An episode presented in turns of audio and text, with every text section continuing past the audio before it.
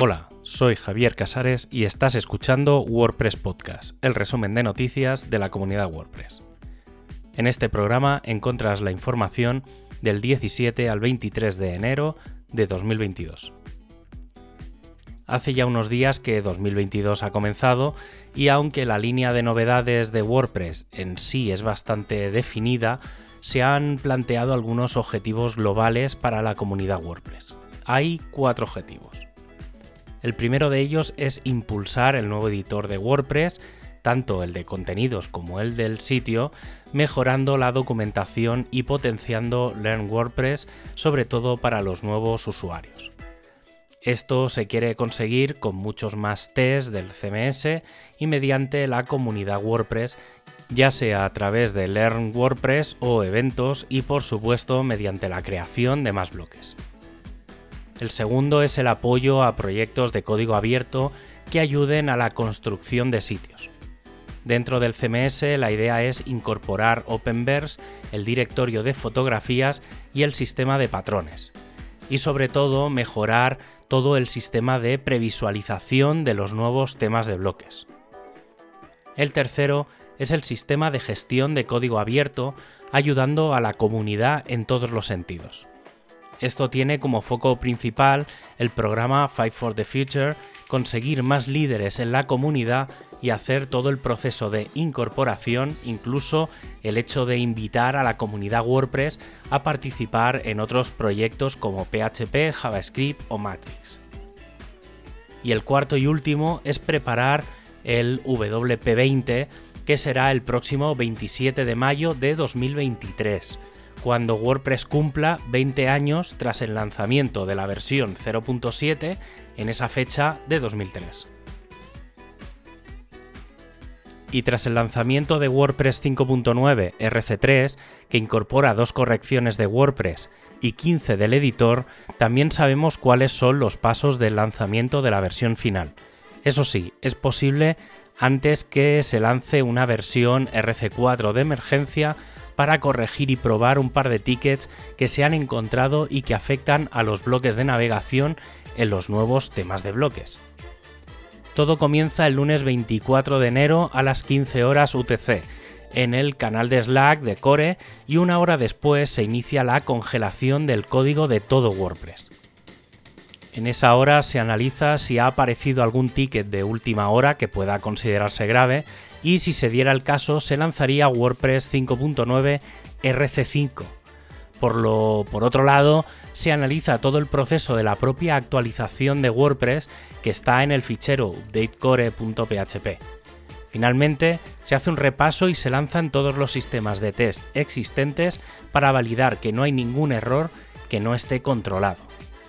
Tras estas comprobaciones, se congela la rama de la versión 5.9.0 para que no pueda haber ninguna modificación. Si en este tiempo apareciese algún tipo de error, se crearía una nueva RC y se crearía otro bloqueo de 24 horas.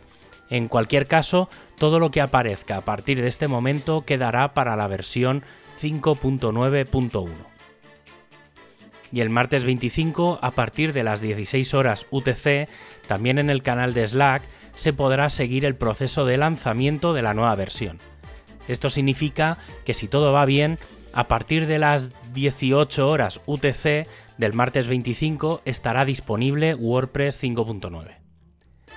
Y en paralelo al lanzamiento de WordPress 5.9, también hemos tenido el lanzamiento de Gutenberg 12.4.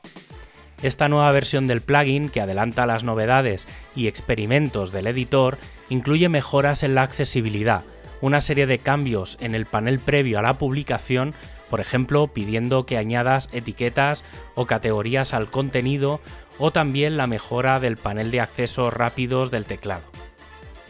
La categorización de bloques sigue su curso y se han integrado los bloques de plantilla de página, paginación, siguiente y anterior y números de página dentro de los bloques de tema. El equipo de Core ya da por hecho el lanzamiento de WordPress 5.9.0 y se está comenzando a trabajar en WordPress 5.9.1. No se plantea que aparezca ninguna versión intermedia, ya que está planteado trabajar en paralelo las próximas correcciones, pero esperar una o dos semanas a recoger todas las impresiones de la versión mayor para trabajar en las correcciones pertinentes que se vayan encontrando justo después del gran lanzamiento. El grupo de performance sigue trabajando en la optimización de imágenes y lo que parecía algo hecho no queda tan claro. Quizá WebP no sea el formato de imagen por defecto, al menos no tan pronto como WordPress 6.0. Se está revisando el funcionamiento de la etiqueta Picture de HTML para compatibilizarlo entre JPG, WebP y Aviv. El equipo de test está preparando el cambio de los test end-to-end a Playwright. Este cambio, propuesto hace unos meses, comenzará cuando se lance WordPress 5.9 y la única duda que queda es cuál será la metodología de migración del sistema actual. Se han planteado dos propuestas. Una de ellas es tener un paquete paralelo completo con todas las pruebas, lo que permite tener todo un paquete completo nuevo, pero que implicaría mantener otro sistema. La otra opción es implementar pruebas en los paquetes ya existentes. El equipo de accesibilidad se ha propuesto cinco grandes objetivos para WordPress 6.0. El primero de ellos es la revisión de los requisitos sobre qué se considera accesibilidad en los temas de bloques. También se plantean colaborar y contribuir más y mejor en Gutenberg, el plugin que da pie a las mejoras del editor. Un tercer elemento, más interno, es la modificación de las plantillas para optimizar el tiempo dedicado a investigar los problemas.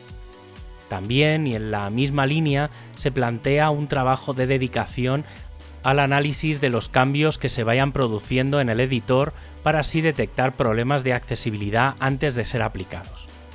Y como quinto punto, la reorganización de las etiquetas en GitHub para simplificar y poder facilitar el trabajo el equipo de training ha planteado los objetivos para 2022 que han dividido en los tres trimestres. Los elementos más destacados para este 2022 son el de utilizar GitHub Projects para la gestión de todos los elementos en detrimento de Trello, la implementación del Faculty Program, la creación de contenidos para la WordCamp Europe y Estados Unidos, rediseño del sitio, SEO y la creación de una certificación WordPress. La plataforma Openverse tiene algunas novedades, algunas no públicas todavía, como el buscador de audio y su material gráfico asociado, y está a punto de estar preparada la visualización en modo grid.